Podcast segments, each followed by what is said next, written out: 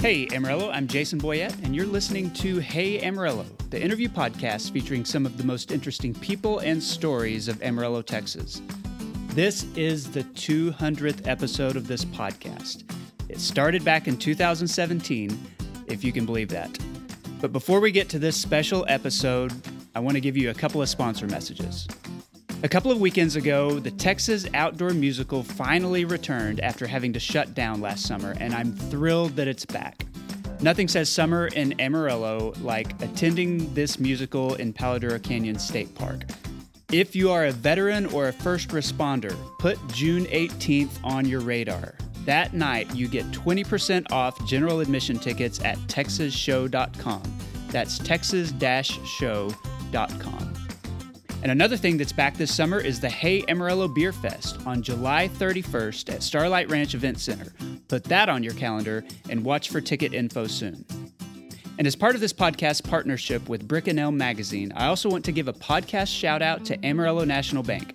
I've been an ANB customer since I got my very first checking account when I was in high school in the early 1990s. So, 200 episodes. The very first episode of Hey Amarillo was released on September 29th, 2017. It was an interview with Ginger Nelson, who had just become Amarillo's mayor a few months earlier. She was pretty new on the job at that point. Now, the, the format has been refined a little bit since then. I think I've become a better interviewer, but surprisingly, I guess, to me, I haven't missed a week since then. And so for this milestone episode, number 200, I'm going to sit on the other side of the microphone. I asked my friend Jackie Kingston, who anchors KAMR Local 4 News at 5, 6, and 10 every weekday, along with her Politics Today show. Anyway, I asked Jackie to interview me for this episode. I gave her free reign to ask pretty much any questions she wanted to. Uh, so that's the show today. Here's Jackie Kingston, and here's me. Jason Boyette, welcome to your Hey Amarillo podcast. Thanks for being here.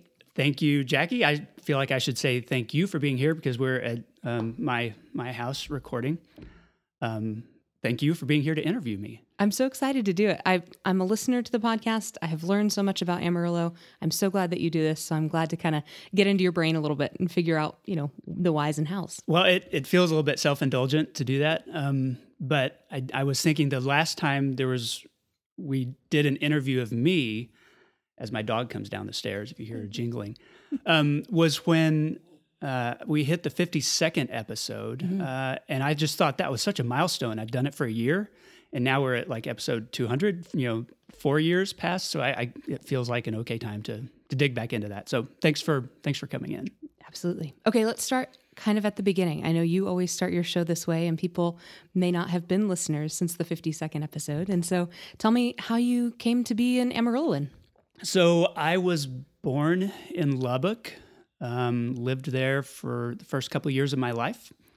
Uh, my, my dad was an architect who went to Texas Tech. Uh, my mom was a a deaf ed teacher who went to Texas Tech. Um, she got her master's. My dad got his bachelor's degree there. And so they married and stayed there. My mom was originally from that area. And then after a couple of years working in Lubbock, he had an opportunity to come up here and begin working for a builder as, I guess, an in house architect, as, as I understood it. And that brought us to Amarillo. And so that was 1978, 77. Uh, we built a house or they built a house. My dad designed it and built it. it was the first house on their block in the Paramount Terrace area, and they still live there. And so we uh, we still live here too. I've had opportunities to go someplace else, but they were never enough to leave behind the stuff that I'd be leaving behind. Is your extended family around here? Your your yes. So we have a lot of family here. Um, my dad's parents lived in Amarillo all of my life. Um, retired here and uh, they've both passed away since then, but they were uh, almost lifelong Amarilloans. My wife Amy's parents and grandparents all lived here. She grew up here too. My brother is here, so most of our family is here. Cool. Where'd you go to high school? Tascosa, class of 1992. I was the first freshman class in 1988 to enter into the local high schools. So they were uh, 10th, 11th, 12th grade until 1988 when the freshmen uh, joined the high school. So I did not get a freshman year at junior high. Um, I only went to two years of junior high at Austin, and so I, I feel like I kind of got uh, got the shaft in, in that regard. I didn't get to be the cool kid on my junior high campus. I wouldn't have been that anyway. But your first time around as a senior is what uh, that yeah, exactly, exactly. Mhm. In, in seventh grade, like that's a really big deal. You Oh, think, oh, the ninth graders are really cool. Now, yeah, I didn't get to do that. Yeah. Well, I'm, I'm sure you made up for it. Where'd you go to college? What'd you do after high school? So I stuck around here. Um, I went to Amarillo College for two years, kind of three years, as uh, I was a mass communications major uh, with Dr. Paul Matney as my Mhm. advisor and one of my uh, professors. Uh, worked in the journalism department there. Uh, I was a news editor for the Ranger. I was the editor for uh, AC Current, uh, which is the the college magazine. Um, and then I stuck around a year after that and took a couple of advertising classes after I'd gotten my associate's degree, just because I wanted to. Took a couple of classes and I worked part time at AC uh, as the editor of the magazine, and so I did that for two semesters, which is is kind of rare. Uh, then I went to WT after that. Was an English major at WT. Ended up getting my bachelor's there, and then came came back here. What did you, what was your first job right out of college? I, right out of college, I worked as uh, a college communications intern for Paramount Baptist Church. Uh, so at the time, I had thoughts that I might end up going into the ministry. I was also very good at uh, design and writing. And so I did a lot of the communications work for that church while uh, also working with college students uh, and leading some stuff there. Um, so I built a, my very first website in like 1997 uh, using PageMill, which is uh, something that doesn't exist anymore, I don't think. Uh, but built the church's website, uh, developed a, a whole bunch of things, uh, and and got my feet wet in design and communications, and did that for a couple of years. And then I got hired by what was then Trafton Printing, which is now Cenveo, uh, as a writer and designer in sort of a boutique marketing department that they had that kind of operated like an advertising agency, um, fed jobs to the the, the printers, uh, but also did stuff like um, some TV commercials and some radio writing, and we worked for clients like United Supermarkets, uh, producing magazines and newsletters and things like that. So it was a, it was a weird kind of job. Um, I had a an odd skill set back then in that I had learned to design at Amarillo College. Actually, um, designed the the magazine and the newspaper using desktop publishing. Plus, I was also a writer, and that's it's not always a combination that works together. Uh, and so I found that I was a really good fit in marketing and advertising. And then what did you do after that? You, how long did you work for Trafton? I was at Trafton for about four or five years. I started uh, as you know just an hourly employee. Uh, ended up as the creative director of that little boutique department, uh, and found out pretty fast uh, once I got in that management position that I did not like management. Mm. I like production and I enjoyed designing things. I enjoyed writing things. I did not enjoy asking people to do those things for me. Uh, and I think in a lot of ways that's a little bit. It, it's a it's an acknowledgement of what I'm good at. I think, which is is fine.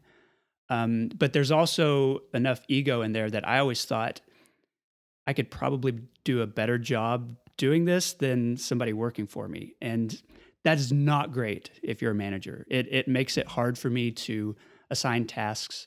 And so I, I figured out that I would do a lot better working on my own for myself. Um, and so that was that was a lesson I learned. And, and kind of since then, uh, other than than another stop uh, doing communications, I I've kind of been on my own and, and managing myself, which is a whole lot easier. I think that's an interesting point to think that you know you have to kind of acknowledge your personality traits. You know, not everybody is cut out for these things for different reasons. It's not just because you know you, if you think of terrible bosses that you've had. It's like short temper, all these things, but it's not always those things. Sometimes it's you know, just just a personality strength that you have in a different well, area. I, it's nice. It's nice to think of it as a strength. I I I think there are some strengths to it. Um, competence is a strength, Mhm. uh, but an inability to to help someone who is working for you discover that competence on their own, I, I think is a weakness in a boss. Um, because my mindset was always either I've got to spend two hours getting you to do this the way that I want you to do this, or I could spend an hour doing it myself. And so for efficiency, sometimes I do it myself. And then I'm taking that opportunity away from them to learn something or to create something. And so um, that it, I- guess there are some positives and negatives to that. Uh, but I uh, I had trouble trouble letting go of those negatives as as a manager. Tell me about your adventures in writing. You've done a lot of different um, sort of styles of writing over the years. I have. Uh, walk me through that. I always wanted to be a writer. I mean, that's that's why I started working on the newspaper at Amarillo College because I was naturally good at writing. I was one of those annoying kids in uh, high school English classes that like loved essay assignments. You know, write this in the style of Ernest Hemingway or something like that. Just, that was so much fun, and I was good at it. Um, and so I was always uh, of the mindset that I should embrace the things that I'm good at. Uh, and so I, I wanted to write books. Um, in as soon as I graduated from WT, I started writing a novel, finished it. Uh, about 18 months later, never got it published. wasn't very good, but uh, I figured out that I could write, you know, an 80,000 word book. Um, and so as opportunities began to uh, to come along in the early 2000s with some different publishing companies, uh, some new uh, new markets, I pursued those. And so 2003, I began. I got a contract to write my very first book. Started writing it, and and over the course of you know the next 12 years, wrote about a dozen books. Um, most of those kind of set in the world of religion. They were nonfiction books um, because that was something I also knew and uh, found myself wanting to educate people. I, I have a real mindset to to teach people uh, things that that they may not understand, and I, I have a an ability. And maybe this is tied to journalism or, or whatever, but an ability to synthesize like really big ideas into something that's accessible and readable for people that aren't as in depth with those ideas. And so I would take big religious ideas like um, the apocalypse or the Bible or you know explaining different world religions and write about them in a way that you could understand if you weren't a theologian or um, somebody going you know through Bible school classes or anything like that. Uh, and so I was I was writing those books for younger audiences. Um, worked with uh, a company called Relevant Books that had just started around 2003. Uh, and so for several years, like I I tried to be that guy who was like a, a religion author, uh, somebody speaking to this this demographic, uh, and and worked pretty hard at that. Um, but it's tough to build a platform as a writer. Uh, it's tough to make a living as a writer, even somebody who has gotten traditionally published book contracts. You know, unless you're Stephen King or John Grisham, you know, you're making maybe ten thousand dollars to write a book if you're really successful. Um, and you start to compare that ten thousand dollars to the ten thousand hours maybe it took, and you start to think, well, you know, if I can make this much per hour doing something else instead of writing books, maybe I should spend my time doing that. And so gradually, uh, I was writing books while I also had uh, other jobs and was doing the freelance work that I do now. And eventually, I just kind of let that dream fall aside because I pursued it for several years and it just didn't quite happen. I, I, I have some friends who have been able to make a living as writers doing exactly what I was doing. It didn't happen for me, and that's okay. The publishing world is so different now. I feel like a lot of people attribute their success to being able to publish online, right? Like ebooks are are an, a, a totally new revenue stream Mhm. for authors now than they really were back in the uh, threes and sevens of yeah you know, there was the there was a stigma back then Mm, that mhm. if you were self-publishing it's because you couldn't make it with a real publisher and you don't think that's still there now as not a stigma anymore um, in fact i've self-published some books uh, to amazon kindle it's easier than ever in fact, it's so easy that there's a real glut in the marketplace right now. I mean, there's just so much, and, and you might download something from Amazon um, thinking that it's the work of a traditional publisher or a professional writer, and it's like not. It's not been copy edited. The design is terrible. I mean, it's, it, but otherwise it looks the same, and and so it's hard. It's harder now to find good content. It's easier to publish, and a lot because it's easier. A lot of successful traditional writers who have had success, you know, publishing with Doubleday or whatever, have also turned to self-publishing because, you know, instead of making 10% on your royalties, you could make up to 60 or 70% royalties. Um, and so if, if you have su- the name recognition, if you have the recognition, right. if you have the platform, um, and so there's a model where it really does work. Uh, it's removed that stigma that says this book is not any good because it's been self-published. That is not true at all but it has made it a little bit more difficult to find quality work because there's so much that has not passed through those gatekeepers of editors and designers all that kind of thing mm-hmm. you know thinking about that aspect of it when you when you have this big inflation in the market of all of these things that are readily available i think we see that a little bit not a little bit. We see that in journalism as well, oh, yeah. where people are producing this content. And if you just have all of this content, you may not have the people who are dedicated writers about the topic, like you talked about, going through reading all this content and then synthesizing these huge ideas that you'd done hours and and you know years of study about to synthesize it down to something that was distilled to in truth, mm-hmm. right? And in in evidence and in you know tradition in some ways and in some of the topics that you might have covered and you know in the same in the same sort of way we see journalism going well i have a camera on my phone exactly you know and so it's it very much waters down the market a little bit in my in my perspective no it's, it's true? absolutely true and i've one of the things i like to tell people when i talk about my books or i talk even about my my written print journalism is how many hours of fact checking take place yeah. when it's done with a legitimate publication or editor. I, my, my most recent book, and I wrote it in 2014, 2015, was a, a big book about world religions.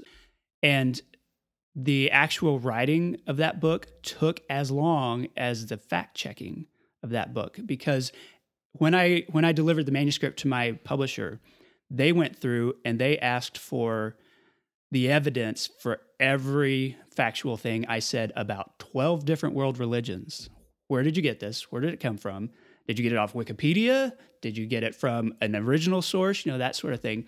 And it took months, you know, us going back and forth to confirm everything that I knew was true, but like we just had to have proof. I wrote an article for Texas Highways about Canyon, Texas, you know, talking about visiting there. They went back and they fact checked every quote. You know, if, if if I interviewed Dallas at Burrowing Owl and she said this, they're going back to make sure Dallas is the owner of Burrowing Owl and that she really did say this. And so that that gatekeeper ensures the accuracy and the quality of the product. And that's good for me. It's it's a pain for me sometimes as a writer, mm-hmm. and you know that as a reporter to have to establish all that. But you know when people are, are coming to me and saying, "Oh, you can't believe anything the national news, you know, puts out. None of this stuff on CNN is accurate." I'm like, "Look, I had to confirm quotes from a bookstore owner in Canyon, Texas, and the quote was about her loving Canyon, Texas. Like if if editors are so dedicated to accuracy that they, they want to make sure that's correct. Like what is happening at these giant organizations like the New York Times? They're doing the same thing. Mm-hmm. Absolutely. I I think that's something that you know as we as we think about media literacy and as we think about because there's so much content to choose from that people maybe are making choices they wouldn't have made 10 20 years ago and getting the content from from those places that are less reliable but who look the same. Like a podcast, like, maybe a, a popular well, podcast, yeah. which is, you know, this is not a, an investigative journalistic podcast, um, but so many people are relying on Facebook mm-hmm. or blogs or the equivalent of blogs or podcasts from people who have established a platform. And so they come across as authority figures. And those platforms don't have the same system of, of checks and balances or gatekeeping uh, that many others don't have. And so, yes, we have access to more and more voices than we ever did, more and more authorities than we ever did. It's easier to build a platform and distribute information, but we have fewer of those those gates that ensure that the information is reliable. And I think that's that's a big part of the challenge and joy of of living in our society today. If I want to hear anybody's voice, I can find it. But that doesn't mean that voice is always trustworthy. Yeah, I think about the creativity that's come out of the self-publishing and podcasts and you know people who do have phones that they're carrying around that have good quality cameras on them Yeah, yeah. that can take all this stuff. There's a lot of creative I even think, you know, the Instagram filters and stuff are are creative and cool and you know all that. Are they a reliable reflection of what that person looks like? No Never. but they're cool, right? Yeah. Like so it's it's kind of a double-edged sword when you go, man, there's this, this is a a lot of creativity going into this, a lot of hours of development and interest, but then, you know, how do we make sure that there's a core of of reliable information, of accurate information, and that those things are still valued in our society? Yeah. Literacy is important um, when it comes to the media. And I feel that very few of us have it to the degree that we need to have it. You almost need to be immersed in it, um, like you are, like I am, to really understand how things, you know, become publishable. Whether it's uh, on TV, on Instagram, on uh, Kindle, I mean, any of that stuff. And other than that, we we tend to be just very receptive to anything that comes across as authoritative. Well, before we get too pigeonholed into, you know, the, the To talking and the about the news? right? the news of, of what we're, you know, most comfortable with. Okay, talk to me about the choice that you've made, probably multiple times, to stay in Amarillo. What's kept you here? I mean, that's a good question. I had an opportunity to uh, to become an editor at a a fairly uh, high profile magazine back in 2007 2008 and considered it pretty seriously. It was in it was based in florida. Decided not to leave.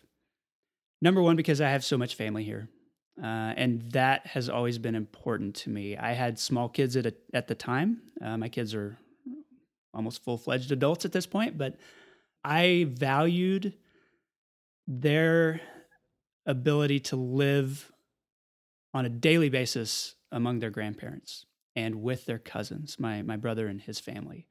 Uh, I think that's important, and I think that's a, a, a big part of their upbringing, and could never really get to the point where my career goals became more important than the childhood that I wanted for my kids, uh, which is something that parents deal with all the time. Some make different decisions all the time. Um, my decision was that I, I didn't feel like I could put myself first if it meant taking something of value away from them. Uh, and so at that moment, I decided to stay here. Obviously, the cost of living here is so much better than it is in other parts of the country where uh, we see that all the time. And, you know, as someone who was self employed as a glorified freelance writer, like I would have been impoverished if I lived on the West Coast or the East Coast. In Amarillo, I've been just fine. And so all those things kind of factored into my decision. I, I love living here. I think, like everybody says, it is a good place to raise a family. Public schools are great. Uh, the weather is endurable. Um, sometimes it's great. And, and so, yeah, that was not a hard decision, um, but it is, a, it is a decision that I made very intentionally. It's, I'm, I'm not somebody who just ended up here out of inertia. Um, I had opportunities to leave, and we could have left and decided to stay. I always feel like when I talk to people who everyone always knows somebody from Amarillo, right? And everyone always describes it to me as like this black hole where you just kind of get you get taken into Amarillo and you just never leave. And I've mm-hmm. never found that to be true. I think that that is an unfair sort of way to characterize Amarillo because there's there are good things going on here. I I I really I'm I'm, I'm very defensive about our Well, city. yeah, and I I know a lot of people who did leave and then they decided to come back. Yeah. like it was a, a very significant decision for them to return. Uh, and I think that's something that's a story we need to tell more often uh, than the people who just never left, didn't have the imagination to leave. Um, let's talk about the people who did leave and decided this was worth returning to. Yeah, because it's important to to go and you know parables of that all over the place, right? You go and leave the place that you're from, and then and then finding your way back home is a very mm-hmm. like the hero's journey sort of thing that you Absolutely. have to go through and, and figure out. And you know, not to put Amarillo too far up on a pedestal, but it's a good place to come home to. It is, and that's not to say I'll still be living here when I'm 80 years old. Sure. Um, I I value waking up in a new environment sometimes, um, and and I like trees and I like the beach and I, I like other places. So, you know, as my kids become their own adults, uh, there's no guarantee that I'll be here, you know, for 20 or 30 or 40 more years. Uh, but this will always be home, I think, because my family is still here. I mean, this is still our home base. Plus, I've you know started businesses related to the city, and it's it's hard to it's hard to just uproot those too. I was gonna say you do have that one one other grounding thing happening yeah. here. The the latest iteration of your career that's kind of brought you far and wide. Um, let's talk about Brick and Elm. Okay, let's talk about it. It's uh, it feels like a natural place for me to have ended up when you look back at the course of your career. Um, because the thing I loved most about what I was doing at Amarillo College was that I was the editor of AC Current, and I was assigning stories and I was editing those stories and then I was designing the magazine. Like I did all that stuff which isn't to say I'm the designer of Brick and Elm, but I love the process of building this this product from scratch, deciding what are the sections going to be, what is our editorial focus going to be, what are the stories we're going to tell. I loved that at Amarillo College. When I was at Trafton and Cenveo, I produced the quarterly magazine for United Supermarkets. When United was still family owned before they were bought by Albertsons, they had you know thousands of employees. They had eighty something uh, stores all over Texas, and they produced a quarterly employee magazine. I wrote that, I designed that, I helped put it together, uh, and loved it. It was it was something I was good at, and so I've been like as long as I've been a professional, I've been making magazines, uh, and and to have the opportunity to do this now with with Michelle instead of just being like a contract writer for a magazine, but to actually have some authority with it and be able to set the direction, all that stuff uh, feels like I've um, I've kind of come full circle. Uh, I, am better at it than probably I used to be. Uh, I'm more confident, uh, more competent, and it's uh, it's a lot of fun.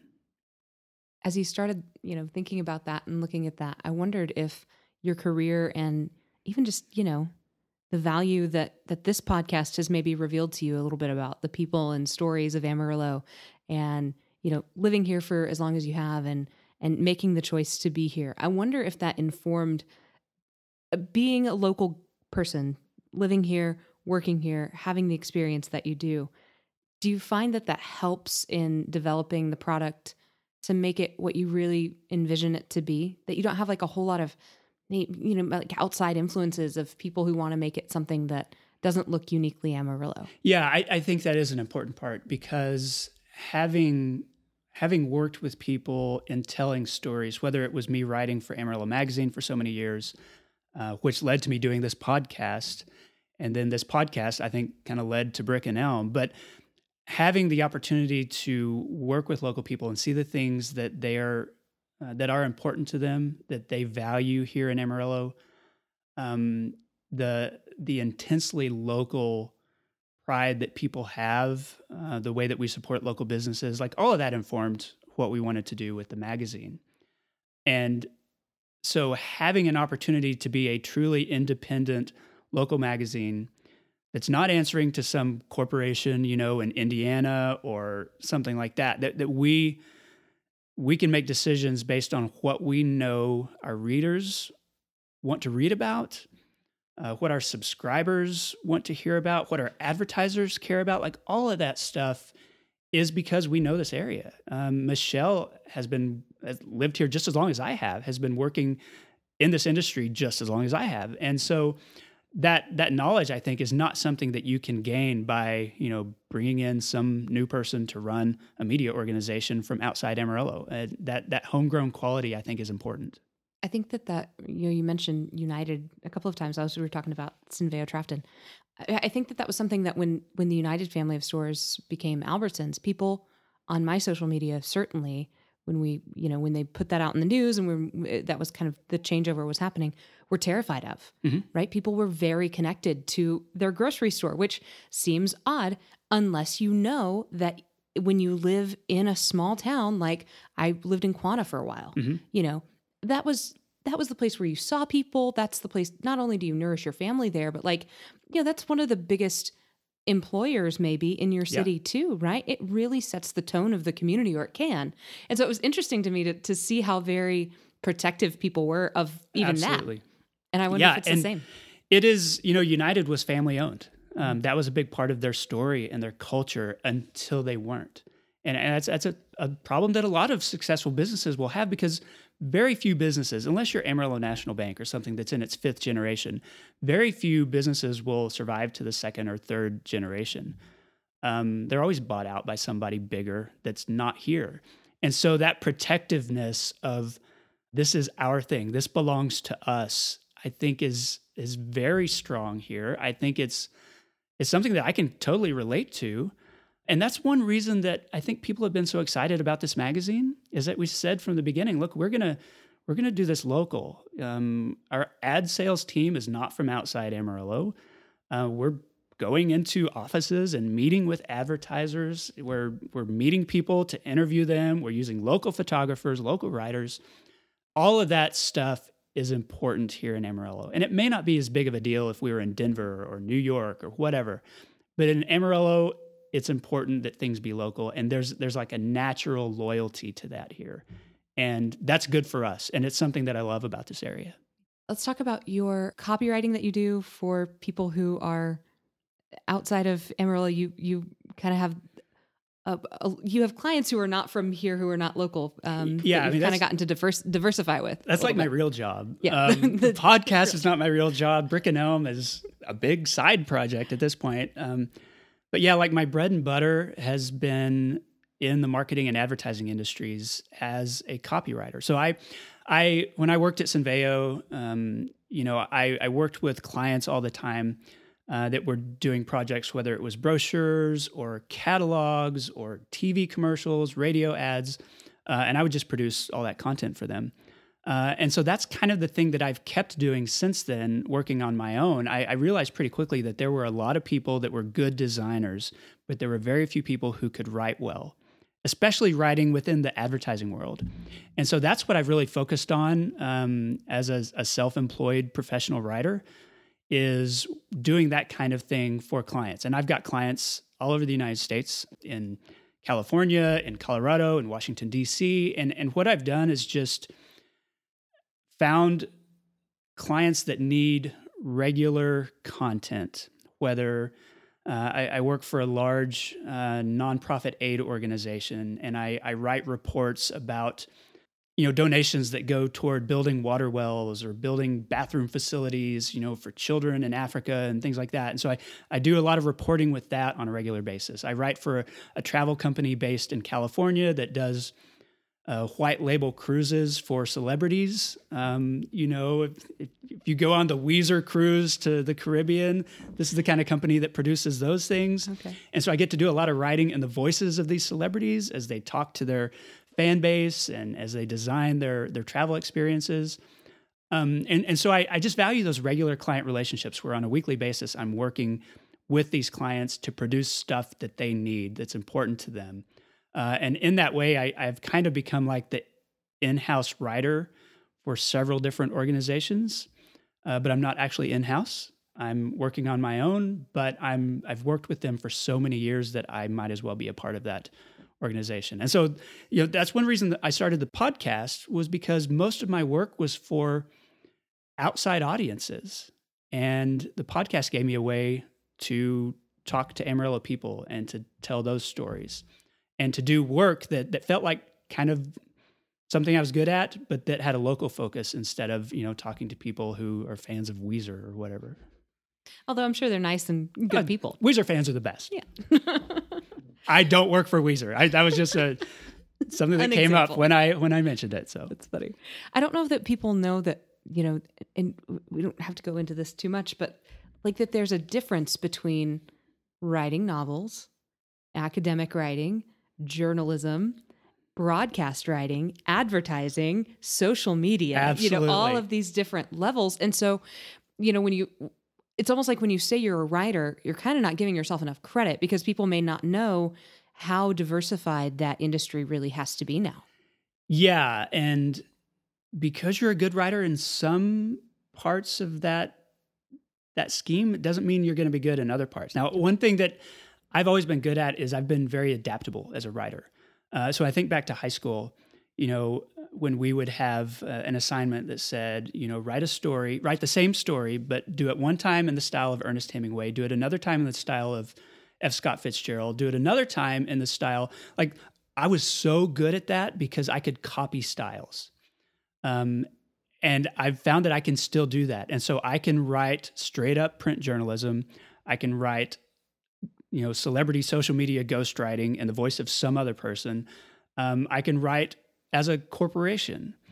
And uh, I've, I've told people before that really what I'm good at is ventriloquism with a keyboard uh, because I can sort of throw my voice and write in all these different styles. And that's made me really uh, adept at what I do in this weird career, which is working for so many different clients, so many different types of writing. I think a lot of those kind of feed into each other. I mean, I definitely use some journalism when I'm writing reports about uh, a new facility being built in Africa because I can use quotes from people who are experiencing it. I can write thinking of my eventual reader and how they're going to understand this. Uh, but it, it does require some adaptability and some flexibility in how you tell those stories. Yeah, I think that's an interesting sort of thing that that people may not know about journalism is that now that you know now we're asking students of journalism who are learning about the basics that you cover who what when where why and how Mhm. right and you you interview people and and you add those quotes in and those kind of things but now we're also asking these journalism students to be able to write for you know an online story which looks completely different than a broadcast story You can't just use a transcript from No. broadcast and that be your online. And not have it be effective Right. you know you can do it but you it can do it, yeah, but doesn't look good. It doesn't read as well. It doesn't read well and and posting stuff on social media all of that is different too it's a different sort of creative line of thought because again you're trying to like cut through all of the the things that people are going to see on social media so that they'll actually go to your page and, and make that click or Mm-hmm. you know if you're you know wanting to advertise a, a cruise with Weezer then you want people to to dig in to click on that and to find out more about it Oh, and you got to sound like Weezer. You Yeah. know, you can't sound like here I am talking as you know Caribbean Cruise Line. Right. Uh, you have to talk like the, the actual band or the celebrity itself to reach that audience. yeah to be authentic Yeah, to be authentic, um, and, and and that is that is something that I, I- think we've all discovered maybe over the past few years, having a president who was such an engaging and dynamic speaker in person. You know, he would go. Trump would do his rallies, and you know he would talk, and the crowd would be totally engaged, entertained, all that stuff. And then you would read the quotes that made it into print of some of the things he said and like sentences just did not make sense it was word salad and and so you see the difference between what's said in a conversation versus what's said in print what makes sense when somebody's talking to you versus what makes sense when you're reading it. Um, and that just shows you how how adept you have to be with words to work in all those mediums um, in, in order to make things make sense to your intended audience. Hmm And even if you're not in in journalism, but thinking about you know thinking about politicians, you have to appeal in so many different ways on so many different platforms that we definitely did not look for 20 years ago. oh yeah You know, it's so fascinating that you've got a you know, we've got politicians now who are being vilified because of previous tweets that they'd sent years ago hmm that people are are pulling up and going, "Well, you said this," you know, like like we're being held accountable for things that we did when we were 18. Yeah. You know, which, which, is, is, terrifying. terrifying, right? You know, when you think about all of those sort of repercu- repercussions and, and and does the punishment fit the crime, you know, now Yeah. in those kind of things. Who knows? Who Probably shouldn't, Yeah. but uh, yeah, the landscape has changed so much that um, the, the there are people who are just always online as a politician, um, always on as a politician because you have to be. Um, and, and it makes me long for the days when I never had to think about politicians, you know, and, until maybe something weird happened on the nightly news, you could find out about it. Um, but yeah, that's that's definitely a change. Jason, tell me about when you are thinking about Brick and Elm and you're thinking about this podcast, Hey Amarillo. Are you thinking of them as as two separate entities? Where does you know talk to me about the editorial decisions that you make, who you interview, and some of the the stories that you want to tell. Well, so legally, yes, they are two separate entities. Well, yes, and uh, that was a conversation that we had though. Like, does does Brick and Elm become an owner of Hey Amarillo? How does that work? Uh, we decided to keep them separate, but because I have authority within both of those spheres, like I can make them as connected as I want to. And so I love the idea of this podcast being a companion to the print magazine because I mean, you know as well as I do, it, if you do an interview uh, with somebody on TV, you might talk to them for 15, 20 minutes and you cut 90% of that, oh, yeah. you know, into a, a, three minute package or a two minute package. Um, and that 90% is often very interesting. It may, maybe doesn't work in service of whatever story you're having to tell, to do it clearly and to do it well. But like the full conversation is always fascinating to me. And so I love the idea of um, maybe having a 45 minute conversation with somebody in this venue as a podcast and it being sort of this companion piece to a print interview with them that's about a bigger story. Uh, for instance, with Chris Podzimny a, a few weeks ago, uh, I interviewed him two different occasions for the the print magazine to tell the story of him and trail building and all that stuff. But like I picked a few quotes from him that worked within that story. Well, that was 5% maybe of what he said. And so to be able to have like this in the background, this podcast in the background of, of print, uh, so that you can get the whole thing, uh, I think is a really interesting kind of experiment. Uh, I think it helps people kind of get educated on what journalism is like too, because you could look at Brick and Elm and you could see some of the quotes that I pulled directly from the interview that I did for the podcast and see the accuracy of those things. Uh, and and so I love I love these two kind of working in tandem. And as I think about guests now, I kind of am thinking in both directions. And there will be times that you see somebody I feature on the podcast also be featured in Brick and Elm, or sometimes somebody I feature in Brick and Elm, and I do a a print interview with them. And then I think, man, I just want to hear more. I may invite them to be on the podcast. And and so I, I think these things can kind of work in synergy with each other, uh, and that's that's exciting to me. I think that that's kind of a fun experiment. How do you choose your guests for Hammer? People ask me that all the time. Mm-hmm. They ask me, "Are you going to run out of interesting people to interview?" and I always say no because I made a list at the very beginning of this podcast of people who would be interesting to interview. And I had about 200 people on that list, and I have barely scratched that surface now at episode 200. Um, I don't need that list because every day, every week, people say, "Hey, you should interview this person," uh, or I run into somebody and I think, "Man, that's that's an interesting story. I want to tell that." And so, just in my daily life, I meet people, and it's easier to ask them to be on the show now because they've heard of it. Uh, I don't have to convince them that I'm not a weirdo, um, that that I'm a. It's a legitimate podcast. It's not. It's not something that's going to embarrass you when you hear it. Um, but yeah, I there there are so many stories to tell about the people who live here in Amarillo that um, I don't I don't think I'm going to run out of opportunities to tell them. If this podcast ends, it will end because it's time to end, not because I've run out of people to interview. Amarillo's like that. There's always someone with a story. Plenty of characters here. This episode of Hey Amarillo is brought to you by my friends at the WT Enterprise Center, which this summer celebrates its 20th year of helping local entrepreneurs build great companies. The support, encouragement, and expertise they offer is invaluable to this community. Whether you're launching a new business or trying to take an existing business to the next level, the experts at the Enterprise Center can coach you through every step in the process. One particular success story and graduate of their programs is Sage Oil Vac, a business right here in Amarillo, which was actually the very first client of the Enterprise Center 20 years ago. The upcoming July issue of Brick and Elm includes an interview with Aaron Sage about how that company has grown since then. It's now selling its products worldwide uh, with the help of the Enterprise Center. So you can learn more at WTEnterpriseCenter.com and look for the July issue of Brick and Elm. This episode is also sponsored by La-Z-Boy Home Furnishings in Amarillo. You you know La-Z-Boy as a national brand, but some of its stores are independently owned and operated, and the one here in Amarillo is owned by the Hawkins family, and they live right here in town. La-Z-Boy offers customizable furniture so you can design a look that fits you with special financing and products to fit every budget.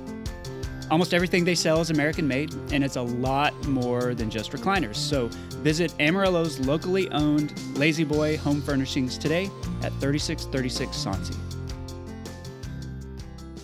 And we're back with Jason Boyett. Jason, this is the part of the show that we call, you call, Eight Straight. Eight Straight is sponsored every week by Panhandle Plains Historical Museum in Canyon. It's the largest history museum in Texas, and its collection includes the fossilized shell of a giant land tortoise discovered in Randall County, which indicates the High Plains was once characterized by mild, frost free winters. You can learn more about that at panhandleplains.org. How much would we love a mild, frost free winter? Some sometimes I think I would like it. I think Yeah. after the February storm, we were probably all ready to Uh, not yeah, have uh, yeah. frost on the winter. Gardeners would like that. Yeah, exactly. All right. Here's the first of your eight straight questions, the one that you always start with. What's the one thing in this past year that has been revealed to you about local people? I think I've had an interesting seat um, to answer this question because I've asked it of so many people. Um, I think it revealed to me mostly that we need, as individuals, we need to enlarge our social circles, and and not just because we were cooped up in our house, you know, for for so many months because we couldn't have larger social circles. But as I've asked this question, it's become real clear um, because so many of the answers are similar uh, on the podcast. And I've been asking this since October or, or November of my guests. If I have a guest who is white, they talk about how much we all worked together, how great it was that people collaborated and took care of each other and, um, you know, worked hard to make sure we got past this. If my guest has been a person of color, they have talked about how divisive the past year felt. And I think that's really unique um, because it, it really does. And I say this for myself because my eyes have been open to this too. It really does reveal our privilege if if we think about a crisis year and our first thought is this was great, we all came together, we got through it, no problems. Um, when another segment of the population is thinking, I have been so stressed this year because either I was out of work or because of the racial unrest or because of the things I saw on social media that made me feel worried about my kids. Um, if, if people of color have one perspective almost unanimously, and the majority population has one perspective almost unanimously, and they are directly opposite of each other, we are divided and we don't have enough friends crossing those lines to see any story other than our own. Uh, and that's become real clear to me uh, when when I ask that question. We need to, if if you are somebody who has not been largely impacted by the pandemic, then you probably don't have close enough friends in another part of society who have been impacted. If you're somebody who has not dealt with that racial segregation or stress or anxiety, then you don't have enough friends who fall into that framework, and vice versa. Um, and so it, we we need to enlarge our circles. We need to not just be surrounded by people who think and experience life exactly the same ways that we do. I wonder if that experience and that perspective sort of reinforced what a- lot of people were saying about the pandemic, right? That it was fake, that it was not killing all these people, although we know it was, right? Right. We know all this data from from these from the CDC and from the World Health Organization and all of these things. Yeah. We know to be true, right? But there was a lot of interference in that. And I wonder if it was fed from privilege in that in that way, Yeah, right? I- if it I- just reinforced your biases. I think our friend groups are homogenous. We are attracted to people who are like us, who are in the same social position as as us, which is great if you want to confirm what you believe and who you are. If you want to be challenged, you need to have friendships with people who are different from you, who are in a different economic strata, who are in a different racial or ethnic strata, who, you know, maybe grew up someplace else, uh, maybe have different political beliefs. I, I, I think that variety can make people stronger. Diversity can make people stronger, um, and and that's become increasingly important to me as I've matured as a person, as an adult. That I need to be friends with people who are not exactly the same as me. Um, and and the podcast is one way for me to do that uh, to, to introduce you know guests to listeners who are not otherwise going to hear those conversations. All right, what does this area have too much of? So I knew you were going to ask this one, and and I have a a weird answer to it, uh, but I'm just going to go with it. There's this uh, there's there's this psychological idea um, that I actually first heard of uh, from a, a psychologist who worked in the parenting world um, about the practice of interviewing for pain, is what they call it. And it's the idea that you ask questions expecting a negative response. So, say you have a kid and they come home from school and you say, Oh, was it just another hard day at school today? Or, oh, did you really struggle with the other kids on the playground? You're, you're asking them a question that's reinforcing a negative with them. And they say, You should not do that as a parent. I think we interview for pain in Amarillo because if, if you have a guest come to the city, if you have a, a tourist or somebody who moves here new, the questions we ask are Have you gotten used to the wind yet?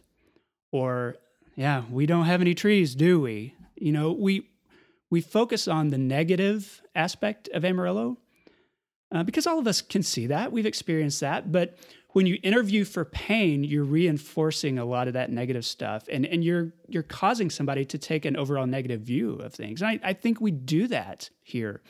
We apologize for the weather, for the flatness, for um, the people, for the politics. I mean, whatever we don't like about Amarillo, like we want other people to not like it too. Um, and I, that bothers me now because I see it, and I, I see that tendency in myself. Uh, and I wish that we would apologize less for Amarillo and focus on the things, not in a, a Pollyanna way. Um, we need to to do better at a lot of stuff, uh, but let's let's also celebrate the things that are good about living here because there are those good things. That's why we live here. So too much interviewing for pain to get really deep in the woods on on that. What does our area not have enough of? Strong local media and that's that's not that's not a knock on what you do, uh, because I think you know the the broadcast news media has had to step up maybe more in the past few years, or or has taken a larger watchdog role, let's say, um, because our local print media has has been declining. Um, whereas you know something happens in 1996 Amarillo the newspaper is going to be all over it. The broadcast is going to be all over it. The radio is going to be all over it. Now, you know, the, the, the newspaper has declined. Radio has declined a little bit. You know, broadcast is the only one who's all over a story. And, and so that, that decline in local media is not unique to Amarillo. It's happening all over the country in markets like ours, but it's not good for the city.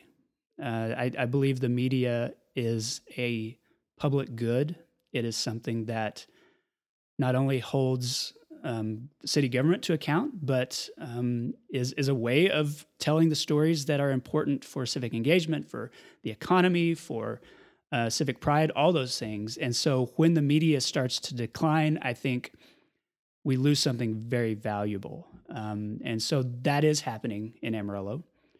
Uh, I, I hope to to reverse that as much as I can with the stuff that I'm doing, whether it's the podcast or the magazine. I know that that you and your news station are having to do the the best journalism in the city right now. I mean, I really think you guys are doing that. And it's it's out of necessity. It's because we, we can't all share the load anymore like like we used to be able to do. I know that some communities have um, have sort of turned to a, a nonprofit, you know, print newspaper format um, because it is a public good. And when you do it for profit now in markets like this, you end up stripping the newsroom, and that's what's happened. Um, so I'd love to see somebody with a lot of money come together and say, "Hey, we're going to resurrect the newspaper." Uh, until that happens, though, you know, I, I I can just hope that that we don't lose it entirely. And the long tail effects of that happening are that fewer people have their voices amplified to people who are in positions of power, and so you're really silencing people who are less privileged than others. Yes, because you're not giving them that direct line to the people who are responsible for fixing their problems. Right. And you find people who are, you know, there are young journalists here who are just working to the bone. You yeah, know, yeah. and and really trying in this in this industry. And so it's it's interesting to hear you hear you say that. Yeah, talk about interviewing for pain. Jeez. Oh, Jason. for sure. Why are you asking these questions? No, and, and for um, you know, when when there's a news vacuum, when an established entity like a newspaper Yeah. has its voice decline, something's going to fill that vacuum. And these days, it's like Facebook and and things that are not fact checked in the same way, uh, that don't have the same gatekeepers, and that's not good. Yeah. You exactly know, for a like city we like ours. talking about earlier in the show. You know, if you if you don't have those those things in it, it, to keep the balance of power happening, right? To hold people to account, but to also make sure that what you're delivering is correct to people who are Yeah. receiving it, then the vacuum occurs, and then you have a, a less educated, um, more silent Mhm. public. And you know? that's where the conspiracy theories Mm-hmm. thrive. That's where the the falsehoods, um, the stories that are not true, you know, gain traction. I want to ask you this question, but I want to ask it in a bit of a different way than you're used to. Okay. your question is typically how do you describe Amarillo to people outside of our area? I want to like I almost want to ask you like pitch Amarillo to me like when, like when you're trying to convince people that you know maybe maybe you are you know taking that sort of um, pride in your community Okay. sort of perspective. What do you what do you tell people? Cost of living is amazing. Four distinct seasons, which I I, tr- I really do value. I, I think that's that's an underrated part of of Amarillo. It is big enough that you don't feel like you're missing out on something. But it is small enough that you don't have the headaches of a larger urban area. And so and my guests talk about this all the time. I can go, I can drive to the other side of Amarillo in 15 minutes. If it takes 15 minutes, I'll be annoyed because it should take 12 minutes. Um, it's probably probably because of construction on I-40 or something. And so there's no commute to speak of. Um, there's great sunsets. There's interesting weather. Um, it can be very, very great. It can be uh, annoying. If it's annoying, we just have something to talk about with each other. Um, there are few places uh, I think that um, that offer that kind of thing uh, in the quantities that we have it. Plus, you know, we're four hours, five hours from the Rocky Mountains if we want to be. Uh, so the central location is is good too. Those are all benefits I think of living here. What is your favorite building in Amarillo? So I don't know if this qualifies as a building. Um, it, it's a house. It's the Frank Lloyd Wright House, Mm. uh, which I, I had the uh, privilege of getting to tour with my dad back in April for his birthday, which is a very Amarillo thing um, to just say, "Hey, can me and my dad come see your house?" Okay, come on. Um, it's you know I, I'm an architect's kid, so I've always been interested in Frank Lloyd Wright. I've always appreciated well-designed buildings. Um, the fact that there are four Frank Lloyd Wright designed structures in Texas, and one of them is a private residence in Amarillo that 99% of Amarillo has not seen and is not aware is here. I love that. That's a very Amarillo thing. Um, and so the fact that we've we've got this house that's you know 60 years, 70 years old at this point, it's been well preserved. Uh, it's been taken care of. It is amazing. Um, I like it because it says a lot about this city. Uh, that that there are people here who appreciated fine things, had had you know the resources to make it happen, and then have taken care of it uh, over the years. Uh, feels very much like like the story of the city. Speaking of stories of the city, what is your favorite character or story about Amarillo? it probably depends on the time of year and what I've been writing and what I've been researching and all that stuff. Right now, I really love the story of Melissa Dora Oliver Eakle, uh, MD Oliver Eakle. as she was known back then, because she arrived in Amarillo in the late 19th century as the heiress of this huge manufacturing fortune. She was a widow, came here, and upon stepping foot in Amarillo, had more money than anything else in Amarillo, including all the banks. And she went about doing good things for the city. I mean, she built Amarillo's first skyscraper, which is the Barfield building, used to be known as the Oliver Eakle building. Um, she built it because she wanted Amarillo to have a, a, big building, and she was a developer in that way. I, I, I've heard rumors that during the the Great Depression, that she pretty much kept a lot of Amarillo afloat, and at one point had lar- more resources than all the local banks, and she was able to just kind of create this bubble around Amarillo that we've always talked about the city having.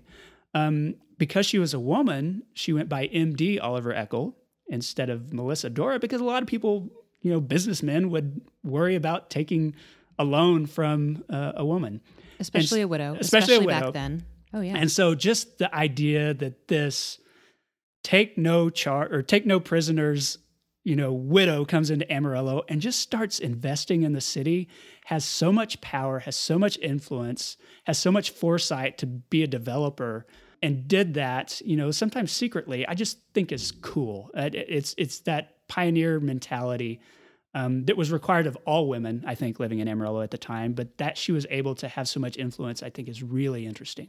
We talked about you know earlier on, like it's important to be to have the perspective, maybe to see the potential mm-hmm. of Amarillo right? And you don't really see that maybe if you're if you're in it and have been in it forever. But if you come from this the outside right yeah. this like outsider quotation marks to, to, come in and go oh no this is where i'm going to invest yeah. my this is these are the people this is the place this is where i want to be. I think that that's that's really not unique maybe in a lot of people no but that is why we do want people to leave here and then come back. Yeah because those are a lot those are oftentimes the people who drive change who mm-hmm. say this is what i saw when i was in austin. We need that here. Yeah. and they do it. Uh, and, and, that sort of that sort of vision is important. That's why it's important to get outside of amarillo whether you're traveling whether you move away or whatever uh, because you get a different perspective and you bring that perspective back and it's it's for our benefit. What's your favorite restaurant in amarillo at the moment? At the moment um, it's hard for me to say a favorite restaurant. So I'm going to introduce one that has, I don't think has been talked about on this podcast, which is Crazy Larry's Barbecue. Tyler's gets a lot of love. There's a lot of great barbecue places in Amarillo. Um, I've always been a Crazy Larry's guy because it's always been my neighborhood. Uh, their beans are the best in town. Their Frito pie is my favorite. Uh, their hot links are good. Larry himself ran for mayor a few years ago. He's that crazy uh, which would have been cool to have a mayor with like a you know 70s rock star mullet going on. He does have a, um, a pretty incredible He's a character. yeah. So yeah, so let's go with Crazy Larry's. It's on uh, Teckla. In, in an old Taco Villa building, I should say. It's a Taco Villa building. Yeah. That was That's my Taco cool. Villa when I was a kid. Now it's my barbecue joint. I couldn't remember if it was like a Burger King or a. It's right next to a Burger King. Maybe it's between a Burger King and an Asian food place next to Chio's, so it's kind of tucked in there. When was last time you went to Palo Canyon? No, I'm embarrassed by this one. It was it was pre-pandemic last spring. Um went on a hike with Amy. There there was a period where we would go hike out there all the time. And we haven't done it in in a couple of years. Uh, so it is uh it's the kind of thing that I talk about all the time and then have not actually been there. Although I will be going to uh, see a performance of Texas this summer because I'm excited that it's back. And so I, I will be back this summer. But yeah, I've not I've not visited in in uh, several months. You know, and that's always one of the big selling points that I tell people. I'm like, oh, the canyon, you've got to go to the canyon. And then I'm like, have I gone to the canyon in the past while? And, yeah. you know, probably more this year than I had just because there was you know little else to do. But I I miss what it. a shame. Yeah, I I miss it, and I I need to go more often. And I I have taken guests there very often. Like I've walked the hiked the Lighthouse Trail with friends who've never been there before um, several times. And so yeah, I just need to get back to it. That concludes the eight straight questions, Jason. You like to conclude by asking the guests to endorse something. So, what's one local thing that you would want listeners to know about or experience? Typically, my guests will talk about a um, you a nonprofit or something, and obviously Amarillo has great nonprofits. Uh, I am I am towards the end of my school dad career because Owen is uh, graduating. By the time people listen to this, he will have graduated uh, from Amarillo High. Um, Amy and I have always been very involved in our kids' schools. I was the only dad in the PTA at Windsor for years. Really? Really. You know, we we did stuff there on a regular basis. We were involved in middle school and high school. We've been presidents of the basketball booster club. I I just think that number one, parents should not ignore their kids' education. Um, should not just kind of let that happen. Uh, so we've always been real active in engaging our, our kids, talking about what they're learning at school and all that stuff. But we also like to complain about the schools. Uh, and, you know, Amarillo has such a strong public school system that there are so many opportunities for parents to be involved. And I know that not every parent can do that because of their jobs, because of responsibilities. But if you have an opportunity, whether it's to, you know, bring your kid lunch and meet a few of their friends, you know, in seventh grade, which is something I loved to do. We did on a weekly basis, or be on the PTA or serve, you know, in, in some advisory role with something with AISD or with your kid's school. Do that because that's how you meet your kids' friends. That's how you get to know your kids' teachers. That's how you get to know the faculty. Um, and so right now I'm thinking about parenting, I'm thinking about school. And that's one thing that I've always been sort of astonished that there weren't more people getting involved in that way because i'm i'm enough of a control freak that i want to know like what are my kids teachers like what are they teaching him um, so yeah if, if you have the opportunity if you have the ability to do it get involved with your kids school. Jason boyett thank you so much for having me and for being on your show. Jackie thanks for interviewing me. I appreciate it. And that concludes the episode, which was a little bit longer than usual, but that's what happens when you let me answer the questions, I guess, instead of ask them. I want to say thanks to Jackie for interviewing me and to the whole KAMR team for giving me a weekly slot to talk about the show every Thursday on Studio 4. Thanks also, of course, to Angelina Marie for editing the show every week. And thank you, all of you listeners, who listen week in and week out to this show. Thank you for subscribing. Thank you for reviewing it uh, on Apple Podcasts. Thank you for uh, sharing the Facebook posts, following on social media, all that stuff. I really do appreciate it. I'm also grateful to Panhandle Plains Historical Museum for sponsoring Eight Straight every week. And I want to thank this week's episode sponsors the Texas Outdoor Musical, the WT Enterprise Center, and La-Z-Boy Home Furnishings. This podcast exists every week every week because of listeners like you and the local people who support it financially through patreon.com slash hey Amarillo. Hey Amarillo's executive producers include Barbara and Jim Witten, Chris Selda, Corey Burns, Josh Wood, Patrick Burns, Wilson Lemieux, Wes Reeves, Jason Burr, Katie Linger, and Jess Heredia. This, again, has been episode 200.